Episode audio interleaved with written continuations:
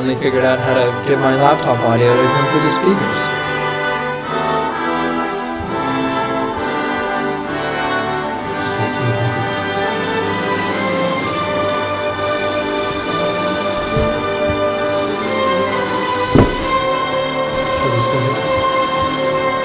Be my guest.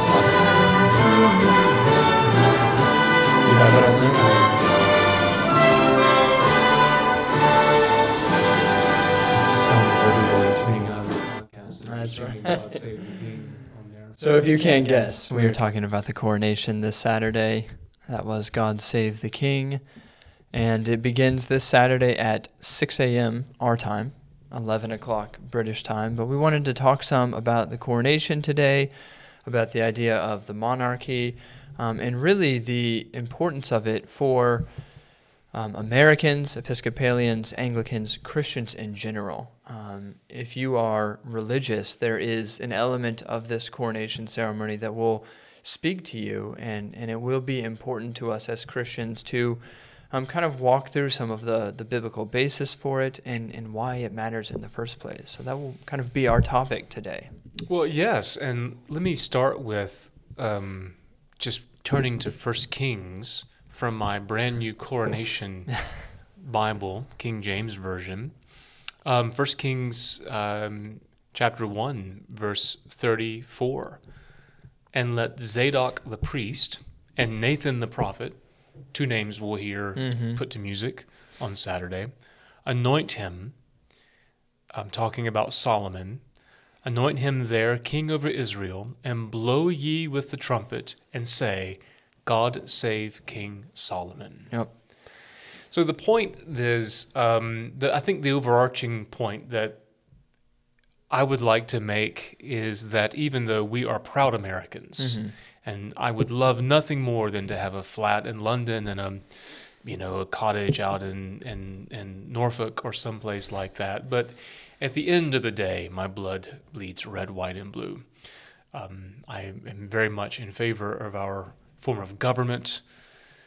Is imperfect as it is, Mhm. um, we're not here trying to um, overthrow our system of life and pretend we Yeah. wish to live somewhere else.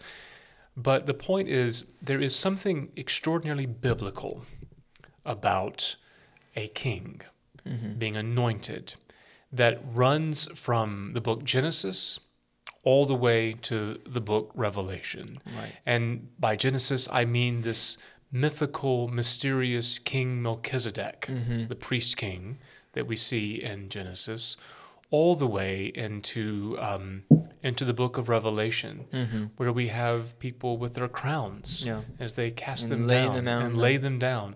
So the imagery of the monarch, of the king, of this perfect form of a benevolent um, figure to lead, to guide, and to protect is saturated uh, by references in Holy Scripture.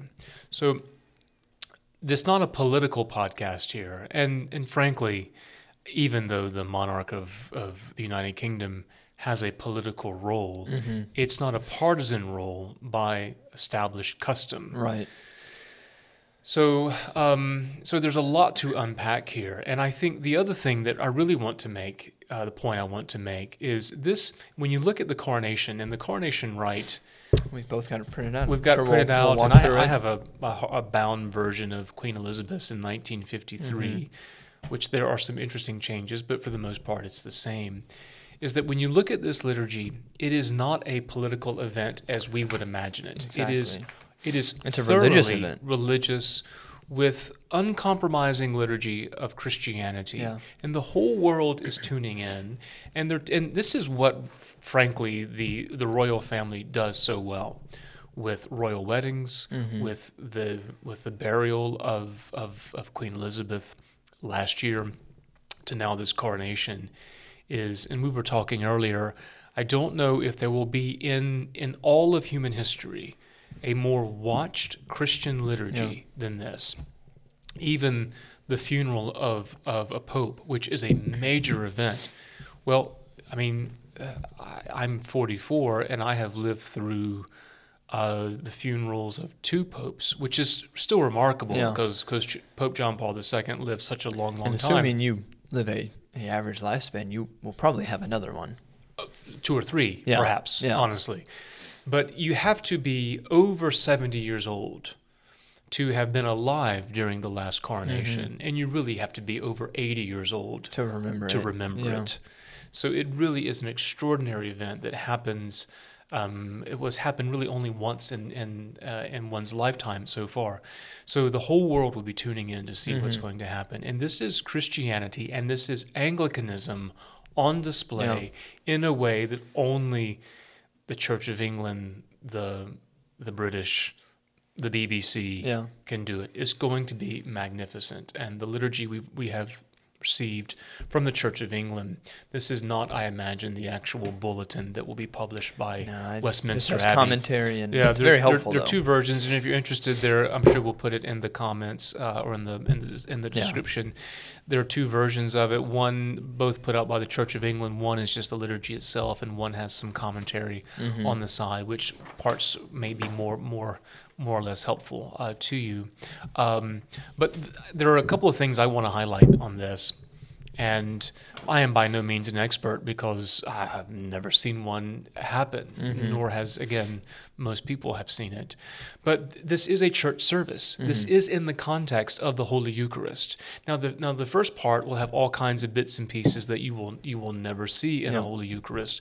But when it gets toward the end, By the end, it's it's our Father, Agnus Dei. I mean, Absolutely. it is it is and a Eucharist. especially from people who um, who attend St. Timothy's. I mean, it's very much it, it, very similar to a Mm-hmm. Rite One Holy Eucharist. I mean, it's done. It's not done um, completely to the 1662 Book of Common Prayer. There's there's some you know some changes to it, Mm-hmm. but but the same the same style and um, feeling of of the traditional language um, is certainly in there. So Mm-hmm. um, a couple of things I just want to comment on for conversation, just some of the changes that I think are interesting is that the very first thing that happens when, when the when the king and queen enter Westminster Abbey, they are greeted by a chapel royal chorister, a young person. And I actually I know this is a new innovation. I think this is brilliant. This is uh, King Charles and Queen Camilla being greeted, and the words are, Your Majesty, as children of the kingdom of God, we welcome you in the name of the King of Kings. Mm-hmm.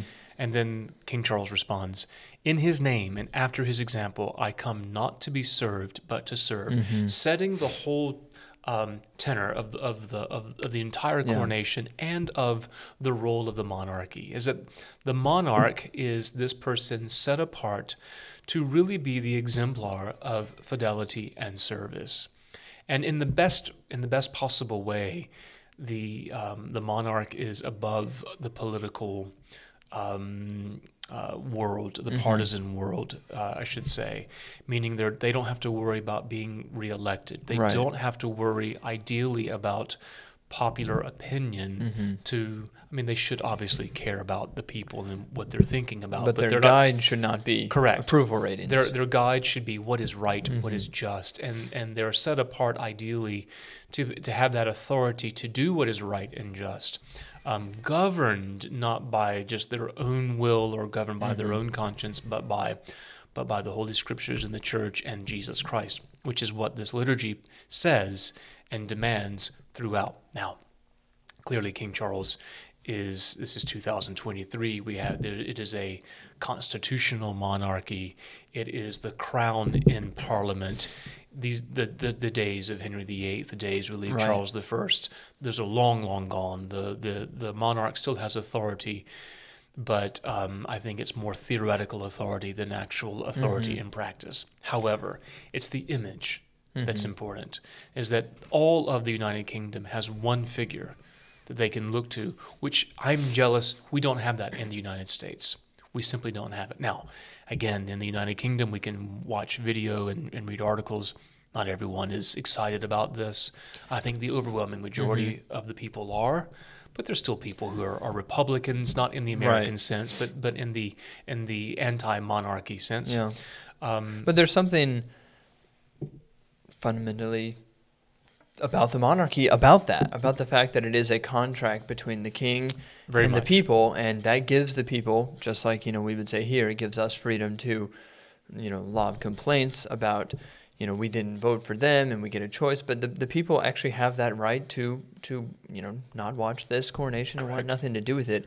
What I do think is interesting is the move from, um, you know, like what you said, Charles I and Henry VIII to constitutional monarchy, actually almost cements the king in a more religious role. Um, now it is explicitly religious, and you said theoretical, but it you know it could very well be, um, you know, religious figurehead less so than a political um, partisan figurehead. I mean, and, and this service, as we'll see as we go through it, really does cement that role that he is a servant of God to guide the people, um, not in the partisan affairs, but in religious justice, truth, um, those noble virtues. Yes. Um, and I was trying to find something, I think, in this wonderful commentary that we'll also link by um, Francis Young, Yeah. who is a, um, a member, a reader in the Church of England. Mhm. I think he, actually he makes the comment in this liturgy that Queen Victoria uh, made some demand that something not be omitted.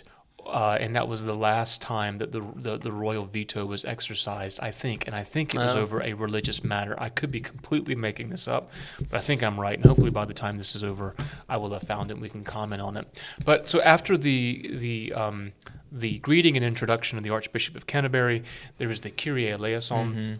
Which is sung in, in, In Welsh, Welsh, yes. which will be which will be beautiful. First time ever. I mean, the the Welsh people are the people of song. I mean, they the singing is such a part of their of their cultural DNA. That will be extraordinary. And then, and then now there's this wonderful recognition, which I think used to be done by the Archbishop of Canterbury, that he would say it to the four corners of the of the coronation theater, um, presenting presenting the the undoubted king. Um, and um, all who and wherefore all you who are come to this day to do your homage and service are you willing to do the same Mhm. and they all say god save Char- king charles going back to first kings one uh, God save King verse- Solomon. god, save king, solomon yeah. this is this is biblical this is a biblical event that is And- this And continuing who is presenting him? The Archbishop of church, Canterbury. The, absolutely. the church. I mean, no that is bishop no king that right? is a a something that you know we just kind of accept that Archbishop of Canterbury and the King are, are one and the same. I mean, are are joined together in a lot of a lot of events in England, but that is noteworthy. Um, Well, that is something America would never have. No, and we need to make the point again is that Charles became king the moment his mother Mm-hmm. breathed her last. The moment. There's never a time when there's not a monarch over the United Kingdom. However, what is happening here? He's not being made king. He's Being already recognized. king. Well, even even even more so, he is now being anointed. There is now this covenant with God. Mm. There is this relationship with with the king and and God through the church. Mm-hmm. And this anointing, as we will see, and this is what I think will be so extraordinary to see, is an ordination Mm-hmm. of sorts. The monarchy, when you look at the liturgy and when you really sort of look at Holy Scripture, I think you can make an argument is kind of, and this will be a controversial thing for a member of the Episcopal Church in the United States to say. However, you know, nothing new for me. Um, it's kind of an eighth sacrament. Yeah. And when you look at how how King Charles and Queen Elizabeth and all the monarchs before them are vested, and what the, these are ecclesiastical vestments that we'll Yeah. see. And even if you don't think it should be, I think it's clear when you read through this this liturgy that it's intended to be that way. Absolutely. They they you know we'll see that they put a stole on him. They anoint him. They sing the exact same hymn that was sung at my ordination just a couple weeks we'll get ago. into the Veni Creator, Come Holy. Spirit. Um, I think there's an intent there that is communicated very clearly in a couple ways. So after the the people uh, from the four corners, and what's different this time is there'll be instead of the archbishop introducing um, or or doing the recognition, there are it's the archbishop and then uh, three members of uh, of of the various. Um, uh, chivalric orders, Lady of the Thistle, uh, um, Victoria Cross, Lady of the Garter, will do the same thing, but they all shout, uh, God save King Charles. Then the next thing is the presentation of the Bible, Yeah, which love I, and and it's in this, and it's the moderator of the Church of Scotland. That I think is one of the most beautiful words in the entire coronation Mm-hmm. is that he is given a Bible. And it says, uh, Sir, to keep you ever mindful of the law and the gospel of God as the rule for the whole life and government of Christian princes, receive this book, the most valuable thing that the world affords. Here is wisdom. This is the royal law. These are the lively oracles of God. That is Yeah. extraordinarily I, beautiful. I made a note powerful. of that and uh, you know thought what what a tremendous way to start. And honestly, you know, as as the I was thinking, if you were watching it, it starts early. The presentation. Well, I mean, I think mm-hmm. by this point. Everyone is tuned in and starting to finally pay attention. And what is the first thing that they see? A Yeah. presentation of a Bible, a reminder that all authority comes from God, and then those words, "Here is wisdom." This is the. I mean, what a tremendously Christian beginning to a to a liturgy. And the thing is, and I made a little devotional booklet that if one wanted to, they could have their own devotions along with mm-hmm. this.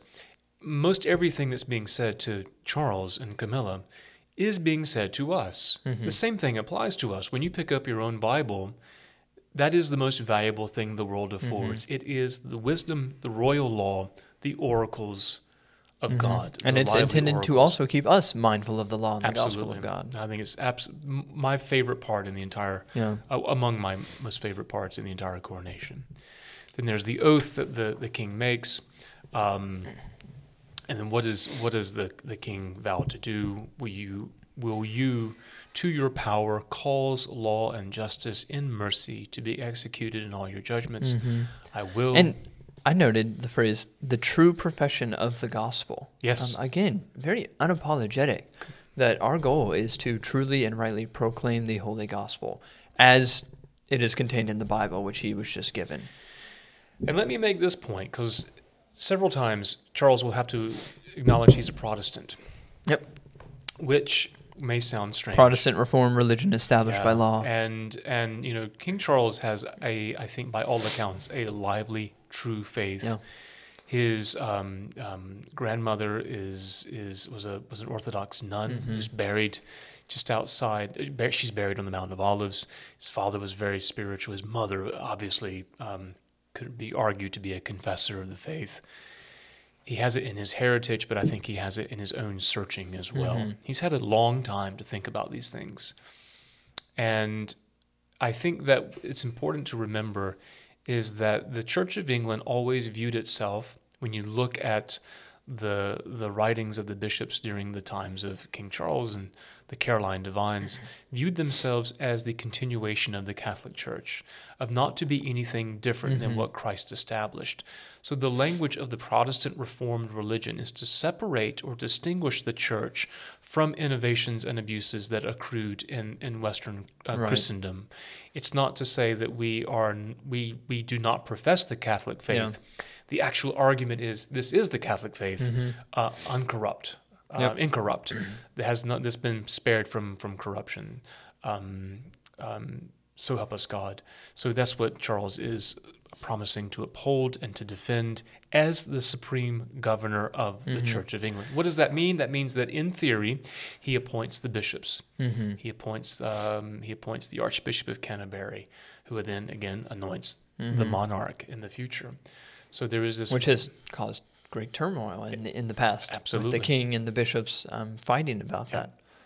Um, after after we have the oath, there is an anthem by William Byrd, like one of the greatest composers in, Mm-hmm. in sort of English history. Byrd and Tallis are amazing, and then there's this one thing that we haven't seen before ever, and maybe have this. never seen in in the history of of of um, of the English monarchy or the British monarchy. Have to be careful because England is a country Yeah, along yeah. with Wales and Scotland and Northern Ireland. It's the king making his own prayer Mm-hmm. publicly. And I don't know if we've ever heard a monarch There- pray publicly. Yeah, their little commentary says this is possibly the first time in our history that such a personal prayer has been voiced so publicly by the sovereign. So I, I think you're right on that. Um, he's using language that we have in, in the prayer book where Mm-hmm. it says, God of compassion and mercy, whose Son was sent not to be served, but to serve. There's that theme Again. again. Give grace that I may find in thy service perfect freedom. That language we Yeah. certainly have in, in our prayer book prayers. and that and in that freedom knowledge of thy truth. Grant that I may be a blessing to all thy children of every faith and conviction, that together we may discover the ways of gentleness and be led into the paths of peace through Jesus Christ our Lord. Mhm. Amen. The point that the coronation is making is the true profession of the faith is to be a protector and guide to all people, Mhm. whether they believe or not. Obviously, um, the the Christian hope is that all people will come to know the love of Jesus Christ, Right. but you don't bring people to the love of Jesus Christ by by abusing them or Mhm. causing violence or or withdrawing your protection and care from them.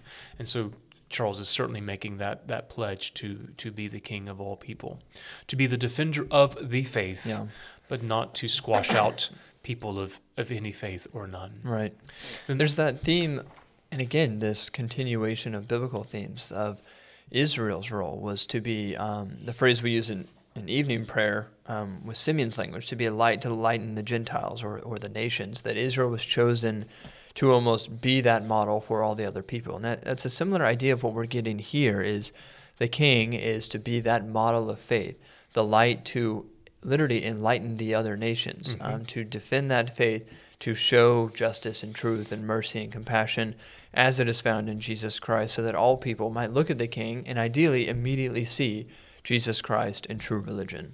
Yep. I mean, that's a it's a bold uh, proposition, and it's you know why the king throughout this will continually ask for God's help and protection during this because he has a tall task. I mean, it's it's an impossible one without God's grace, but um, they're they're not shying away from what the ideal is. A very uh, traditional prayer book ordering. We have the epistle and then the gospel, Mm-hmm. separated by a sung Alleluia. No Old Testament uh, reading. And did you? I did not know this. Um, in their little commentary for the gospel, they say that um, the Saint Augustine Gospels um, are going to be used for the gospel procession, and it was the the gospels carried by to England by Saint Augustine of Canterbury back in in 597, and so there's that linking to when Christianity came to England. Um, I thought that was that was quite neat. It's a um, UNESCO World Heritage object and a precious historical artifact, and they said that um, they are the liturgical gospel book for this procession being used. Um, so there's kind I'm of assuming little that things. will be used in the procession, but not from which because Correct. Yeah. Yeah. They say it is yeah. used in the. Uh, actually, it says for the procession in reading. I'm not sure exactly what that means, but there is an attempt to make that connection to um, Yeah. Christianity's history in the English language. I doubt the Bishop of London is going to read Yeah. that in Latin, Yeah. which is what I'm certain that gospel's in. Yes, it is. Uh, it says it's a Latin translation of the Gospel. So, very interesting. The Archbishop of Canterbury gives a sermon which was not done at Queen Elizabeth's coronation, but has been done um, Mhm. for most of the um, for most of the uh, for the coronations. And then this is now where I think we really start talking about there is an ordination Mhm. element here. The Veni Creator. Um, this is John Cosin's translation, the one that we, we know most most um, most most of all, come Holy Ghost, our souls inspire and lighten with celestial fire. Your point is is is correct. This was sung before your ordination Mm-hmm. to the priesthood. Uh, how many days ago now? You know, um, I don't know. you three weeks ago. Yeah. whatever. Also before your ordination to the diaconate, Mhm. before my ordination to the diaconate and the priesthood, before the ordination to to the episcopacy for Mhm. those who were ordained. It is a calling down of the Holy Spirit.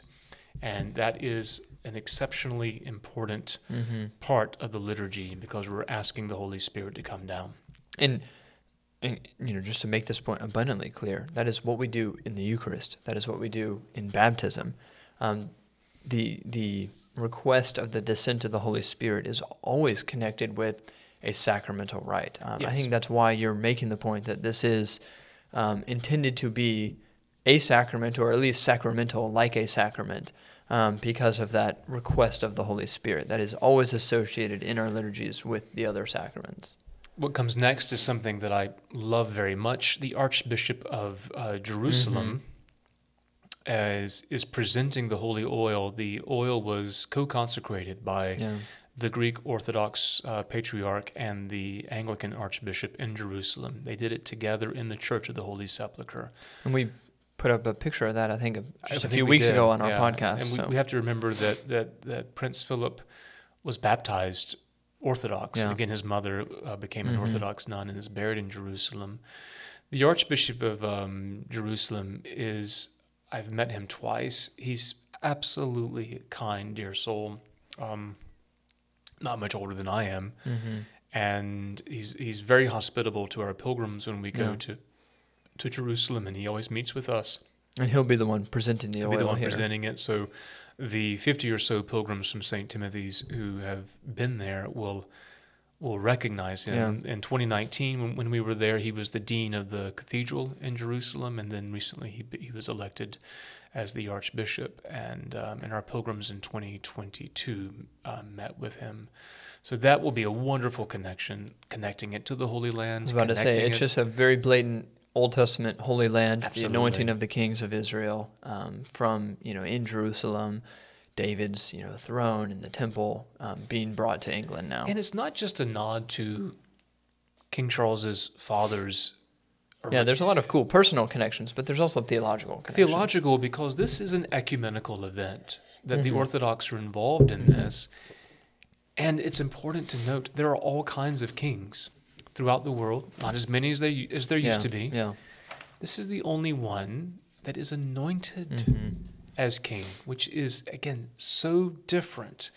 It's not just simply that someone takes over or and or by power and, and declares themselves king or by the luck of their birth they're born into a hereditary monarchy, but anointed by the church. After the thanksgiving of the holy oil is that wonderful Handel's piece, Zadok the priest Mhm. and Nathan the prophet, quoting again what we led with from from um, from um, from the Old Testament, and then there is this wonderful canopy that's going to be enveloped um, over the over King Charles, and he's anointed uh, on his hands, breast, and head, Mhm. and um, and we won't see that. Correct. We're not supposed to see that because that is the moment between King Charles and God.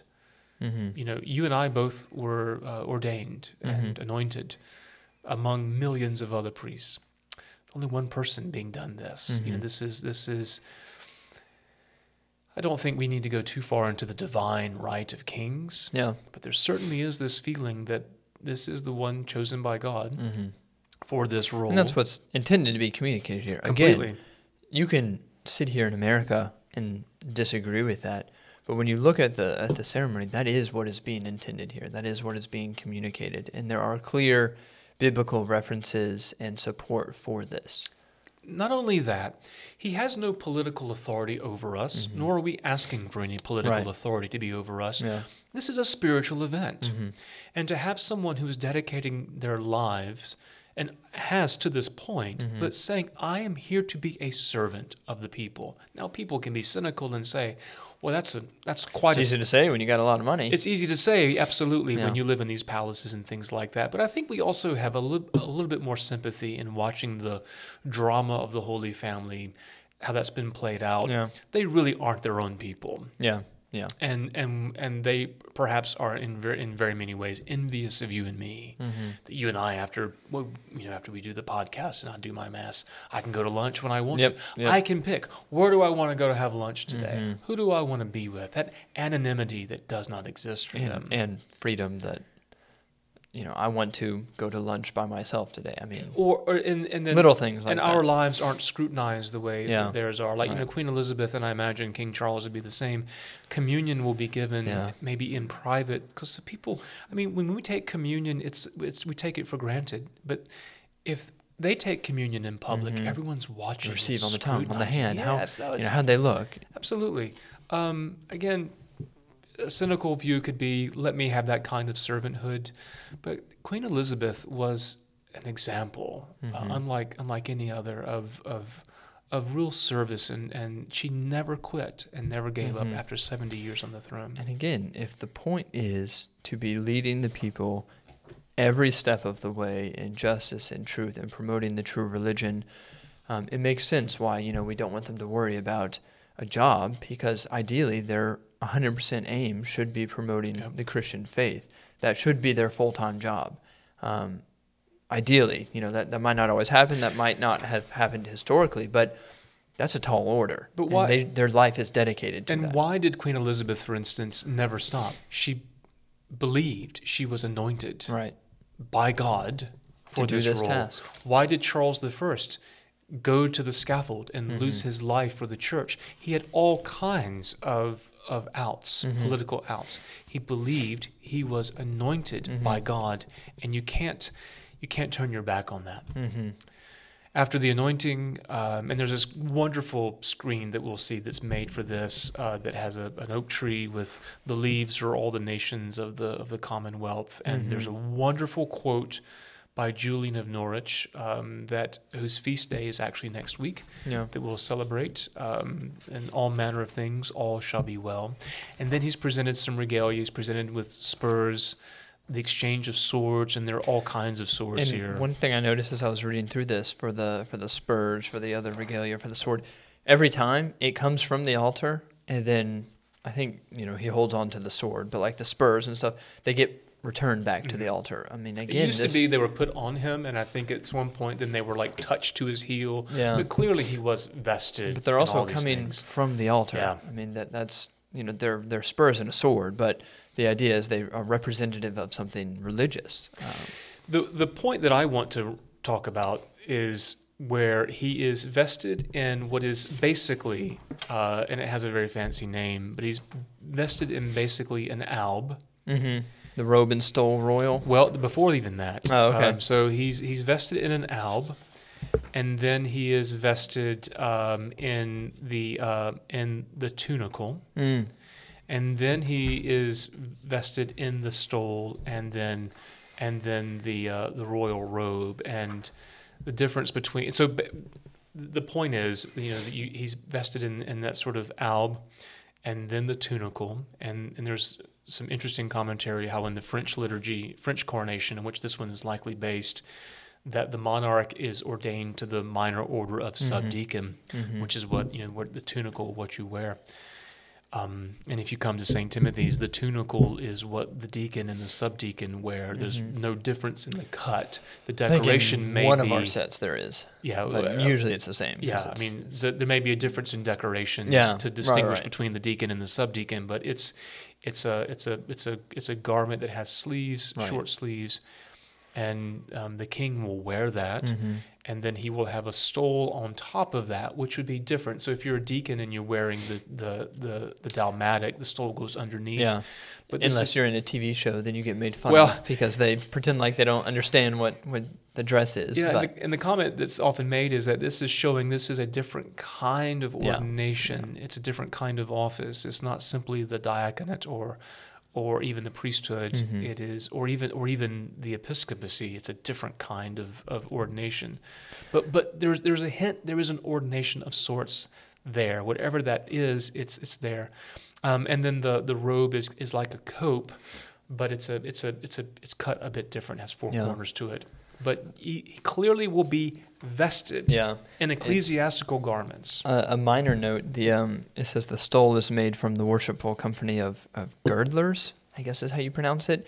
Um, and uh, their patron saint is Saint Lawrence, um, Mhm. killed on a gridiron. So the stole will have a gridiron and palm branches, and in in the uh, church's little commentary, they And Lawrence was a deacon. remind us that Lawrence as a deacon was martyred, and palm branches have long been a symbol of martyrdom. Again, reminding us of that servanthood role that he is, you know, in a sense, to die to his own identity. Now he he is 100% serving the people. So the palm branches and St. Lawrence's gridiron reminders of giving up your life for the church and for the faith. And not only that, but the great line of St. Lawrence when he was he had two, Yeah. he had two great lines, but the one he was in charge of the treasury Mhm. of the of the Vatican, and when when when when it was being um, uh, pillaged, bring out the treasures of the church. Yeah, He brought out the poor. and said, "Here they are." Here are the treasures of the church, Yeah. the poor. Um, so powerful, powerful symbolism. Um, and then after that, he's given um, symbols of his temporal authority, the orb. The orb. I I looked up a picture of this and I'm gonna put it up on the screen because uh, I was very confused what it actually looked like. Um, but it, I mean, it is a it's an orb with with jewels, and then most importantly, with a cross on top of it, and it's symbolizing Christ's authority over the entire world, of which Charles has been given, you know, a, a small sliver of. he is the to- servant. Of yeah. yeah. Um, so again, another reminder that this is Christ's dominion. He is the King of Kings, and Charles is his servant. Nowhere in this entire coronation is there ever given the hint that, that Charles has power above Jesus Christ, Yeah, it's always reminded that it's the opposite. or that Charles has power above the law of the gospel or Right. of the church. Right. Um, and again, this this coronation is making it clear he is the servant um, of, Mhm. of all um, in this role. He's given a ring, which is um, a sign of it's like it's like a wedding ring um, Yeah. of covenant between himself. Uh, with the, well, the, the actual line the archbishop says is, "Receive this ring, a symbol of kingly dignity." Yeah. Certainly think of signet rings to sign the documents, and a sign of the covenant sworn this day between God and King, King. King, and people. Mhm. It is his wedding ring that um, I mean he's not putting it on, but but it's the wedding ring between himself and God. Not unlike when monastics may enter the enclosure, they Mhm. wear a wedding ring, the bride of Christ, but also between himself and the people. Um, he's putting on gloves, and these are these are um, gloves that have been used and other things that have been used in previous coronations. The scepter and the rod, again, more images of of of power and justice and equity and mercy uh, and peace that the archbishop will will say and, and and say clearly what the purpose is. And then after all this, now there's the crowning where the crown is, is um, put upon him. And then um, the archbishop says, God save the king. And then people say, um, God save the king. And then the bells ring for two minutes. Yeah. That's a long time. It is, and it says fanfare across all of the the nations. Yeah. Yeah. It's going to be across all of the lands. It's going to be extraordinary. And so then after that happens, um, then there is the blessing. So let's just go back for a moment to, because it's fresh on our minds, your Mhm. ordination on, Yeah. on April 15th, where um, you went in, there was, there was the, the examination, kind of Mhm. the oath. hmm Um, there was the liturgy of the word, there was a sermon, there was the Veni Creator, Mhm. Then the there ordination was the, the ordination, laying The- on of hands, and then there was the vesting, you were vested and the presentation of a Bible. presentation of a Bible. You were given these things, and then um, and then after that, then there was you know moving into the to the to the liturgy of the altar. You weren't crowned and enthroned, but that's what what comes next after after the crowning, where the king is Mhm. enthroned, and then people uh, do the homage to him of the Church of England, the royal blood. Uh, and then I think of the peers is what comes next. And again, I love all of the um, the blessings that you know the archbishop will give, the cardinal archbishop. They're all again, may you may the Lord give you hope and happiness that you may inspire all your people in the imitation of His unchanging love. Yeah. Again, you are. Um, it's it's the same language in the Old Testament where Israel is blessed to be a blessing. We are trying to bless King Charles that he may be a blessing to all of his people and all of the other nations. Um, And that goes back to Abraham, is that reference Exactly. that I am blessed to be a blessing. and- the, the only reason we, we are going through all this trouble is because we think it is it is worth it to bless a monarch. I mean, England thinks it is worth it to bless a monarch to bless all of the other nations and all of the people with the service of Jesus Christ. So then there is uh, the the coronation of uh, of Queen Camilla. Mhm. She is anointed. She's given a ring yeah, as they well. kind of go through the same the thing, crowning. just faster. just faster because uh, because the way it works is she serves as you know as a part of, of Mhm. Charles, um, and then she's enthroned as well. And there's a, a new hymn, new anthem by Andrew Lloyd Webber. The music's going to be fantastic. Can't wait to hear and see all that. And then we move into the offertory Yeah, sort of the same sort of things we're used to seeing and the Holy Eucharist continues as normal with the final yeah, and it really final is blessing exactly what pe- people Yep. have seen here at St. Timothy's. that part we're not going to go into as much because that is something we know Mhm. um, and so I, i'm hoping that that members of the episcopal church of the anglican communion will find a bit of um, if you want i mean i certainly am finding a bit of ownership because of our relationship with the archbishop of canterbury Right. which is where we find our identity as Anglicans and Mhm. our communion with Him. And He He is there because of the monarch Mhm. of, of the United Kingdom. And but also he is he is a, a Christian prince, a Christian monarch, Mhm. anointed by the Church of God to proclaim the justice and mercy and peace of Jesus Christ, to uphold his laws, not by the stroke of a pen, because Mhm. times have changed, but by his sacrificial service, by his witness, by the voice that he gives. And, and, and um, Charles, as the Prince of Wales, and already as, as the king, has spoken out against Christian persecution. Mm-hmm. And he has spoken out um, or spoken for those being persecuted and against persecution, perhaps more than, than many many church leaders that, that I hear of. Yeah. I mean, he really does have a heart for that, and and I'm grateful for it. And I think it's going to be an extraordinary event for which we can give thanks, without it without for one moment abdicating our our loyalty to yeah. our own nation and our pride and patriotism and, and being and being Americans, which which we should. But um, we also have that unique relationship through this church mm-hmm. to him and to what's going on on Saturday. I think to, to close, uh, I'd be curious to hear um, both of us, but I'll, I'll ask it to you first. Kind of respond to someone who might say, you know, look, I'm American given all the political history, I just don't really understand the point of this. I don't understand why, you know, I should get up early and watch this or, you know, say some prayers that you've created for this. Why, why is this um, worth my attention? Why should I pay attention to this as a Christian? Well, if nothing else, it's the greatest, most public display of Christian theology and proclamation, mm-hmm. maybe that the world has ever, ever seen, number one. That alone is, is the reason to get up. Number, number two is this is your church. Mm-hmm. We are a part of the Anglican Communion. And we were commenting earlier is that our first bishop consecrated for America after the Revolutionary War. Now, so you'll see in the coronation the homage of the Church of England. Mm-hmm. All ordained people have to give their allegiance to the to right. the monarch as the supreme governor. Well, after the Revolutionary War, that became awkward. For, strange for um, um, for American mm-hmm. Anglicans. So we were without a bishop because we could not have a bishop um, consecrated who was not also English you know, and well swearing allegiance to King George III, Correct. with whom we were um, involved in a war. So the Americans sent Samuel Seabury to the to the bishops in Scotland for mm-hmm. consecration who were non who were called non-jurors. They did not swear allegiance to the monarch of, of, of England at that time. Um, and it wasn't because of uh, they were against the monarchy. It's because they were loyal to the Stuarts. Mm-hmm. When when when James II was was um, kicked out, they they felt like that was a, a, a illegal rupture in in mm-hmm. in the in the hereditary monarchy, and so they were very f- much for the monarchy they just thought they had the wrong ones on the on the throne. They were mm-hmm. they would not swear allegiance. So so um, Samuel Seabury went to the church in Scotland, um, to the Scottish Episcopal Church, to to receive that that that consecration.